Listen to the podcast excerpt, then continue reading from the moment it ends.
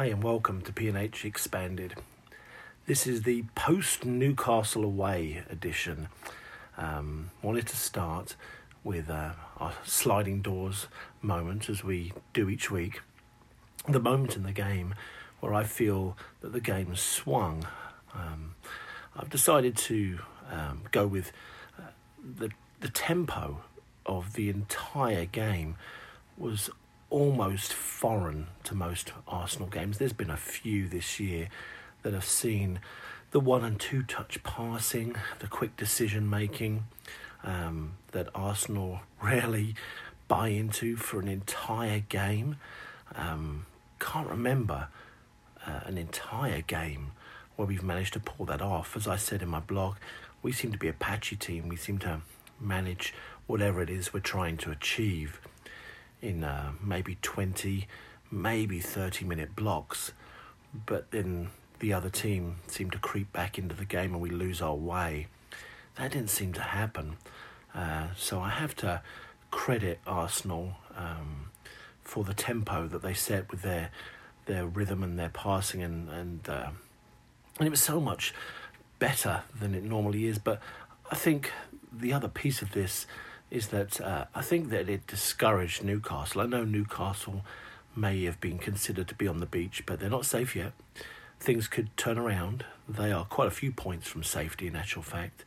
But I find that when I coach, if my team can start the game quickly, make quick decisions, it deflates the balloon for the other team. It sucks their motivation out to believe that they've got a chance. And you know, we went 1-0 up and Newcastle didn't really push on. I know it's Newcastle and they have a tendency to sit back, as their fans will tell us.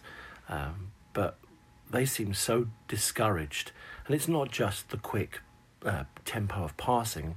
It was how quickly we recovered after we lost the ball and pressed quickly, again, the entire game. And again, as I said in my writings, I found that highly frustrating that we chose to do that in the most meaningless game of the entire season, but hopeful that we'll replicate it on Thursday. So that for sure is the sliding doors moment, because without that, I don't think that game would have been anywhere near as comfortable, as Newcastle were on somewhat of a run. The positive I want to expand on is the performance of Granit Xhaka. Again, he, as ever, is quick to have his critics jump out when he makes even just one mistake, which is about all he's made at left-back in about 4 or 5 games, is one mistake. And it wasn't a good one in the previous game. But I wanted to applaud him. I do think he'll start at left-back on Thursday. I think the only other option is Bukayo Saka. I think that if Gabriel or Cedric were going to play left-back, then they would have been given some time there. Certainly yesterday they'd have been given some time to adjust. But beyond all of that, my thoughts on why Mikel Arteta did not sub Granit Xhaka. I go through this on a regular basis, is what message that sends out to a player who's on a yellow card if you show what can be perceived as nervousness and take him off. Lack of trust, perhaps, and nervousness. And you've got to be careful as a coach whether you really want to get into that. I know it's off the back of the Dani Ceballos incident where he should really have been taken off. Maybe that one was a little different because he was really teetering on the edge. But Arteta decided to not do it, and I can support any coach that wants to trust the player, especially in a game like yesterday. Again, different to the Dani Ceballos incident. That game was bigger. There was far more on the line. But you just can't, with the amount of yellow cards that are dished out. I don't know what the average is for any one team in a Premier League game, but I'd imagine it might be 3, let's say. You can't be taking those players off because you're afraid they're going to get a red card. just because it makes the fans nervous. You're the one who has to make the decisions. They don't. And they just get frustrated at you. And you have to live with that decision behind the scenes, and the feeling that you gave the player, that you made them nervous. You felt that they were going to make a mistake. And so you did something about it before it happened. Not always a smart thing to do. The need that I wanted to expand on was the use of Martin Ødegaard. I wrote about how only over a short period of time I feel like we have not really seen him back to his best. Of course, with him being out, that can be somewhat expected. This could be a lot of nothing.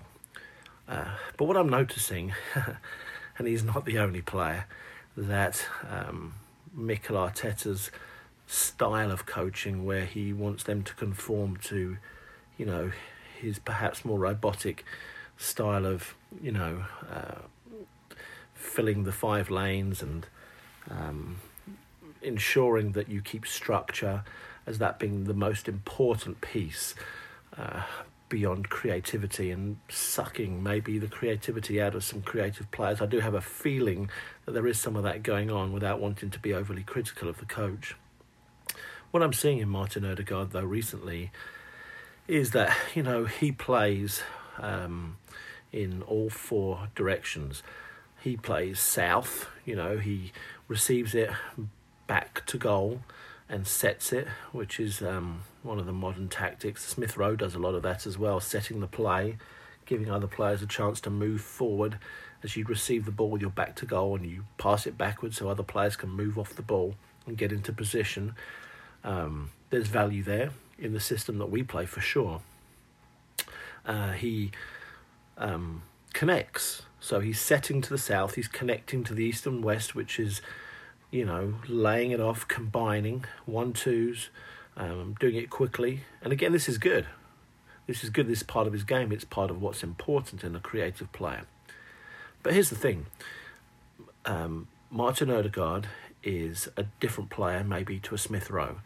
His most important attribute is creativity when he's facing north, when he's facing goal, that he can make that slide rule pass. We've seen it a few times at Arsenal. We've seen it more on YouTube with his previous clubs.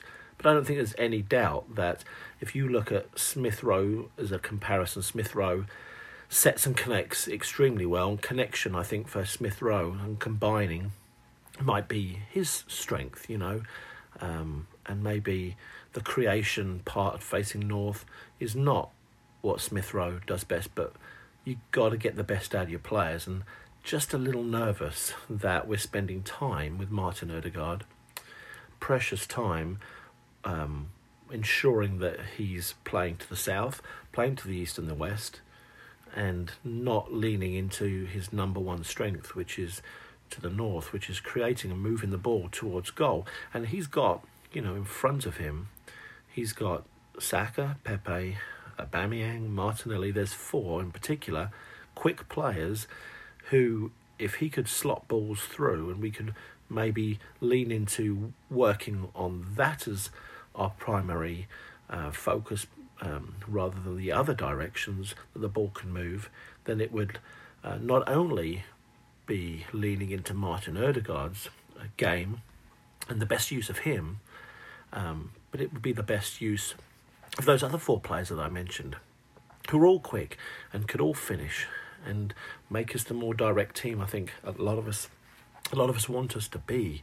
You know, we can be a little pedestrian, and certainly I see on opportunities to counter-attack, we don't lean into that. And that might be one of my biggest complaints of Mikel Arteta, is how counter-attacks are often shut down by a player setting the ball, passing it backwards, or just, you know, maintaining possession rather than being dynamic and having the killer instinct to go forward and turn and go forward and turn and go forward. And Ødegaard has that final ball. Let's lean into that, right? The hope I wanted to expand on is Joe Willock. Of course, I saw him in the stands watching the game got me wondering what we are going to do. And I think, like most fans, you kind of want to take the money and run, right? Because he is going to bring, I would imagine, 15, 20 million at the very least, maybe more, from Newcastle or somebody else that sees great value in something that very few players in the modern game have, which is a box-to-box midfielder that can score. Those days are behind us of that being a normal thing for every team to have, or a version of, and he has that. But for me, he's only a 4-3-3 player. If you had him trying to do lean into his best talent, running from deep and finishing chances, running with the ball into the final third, then he's going to leave the guy behind him exposed if there's a two-man midfield. But you see, a 4-3-3 has three different types of player. You should have a destroyer, a creator, and a scorer, in my mind. All three of them need to have, ideally, as many qualities as possible that you would want in your midfielder. But I'm talking about their number one quality. Again, a destroyer, somebody whose best, most important quality is to deny, intercept, tackle. A creator, again, who can do other midfield things, but whose main quality, like Fabregas was, is to create. And scorer, somebody, again, who brings other facets to the table, but really is in the team because he can run from deep, time his runs, and can get you 10 plus goals a season. And there's nobody that can't tell me or you that Arsenal don't need a midfielder who can score more goals, because we've scored 2 in the Premier League this year.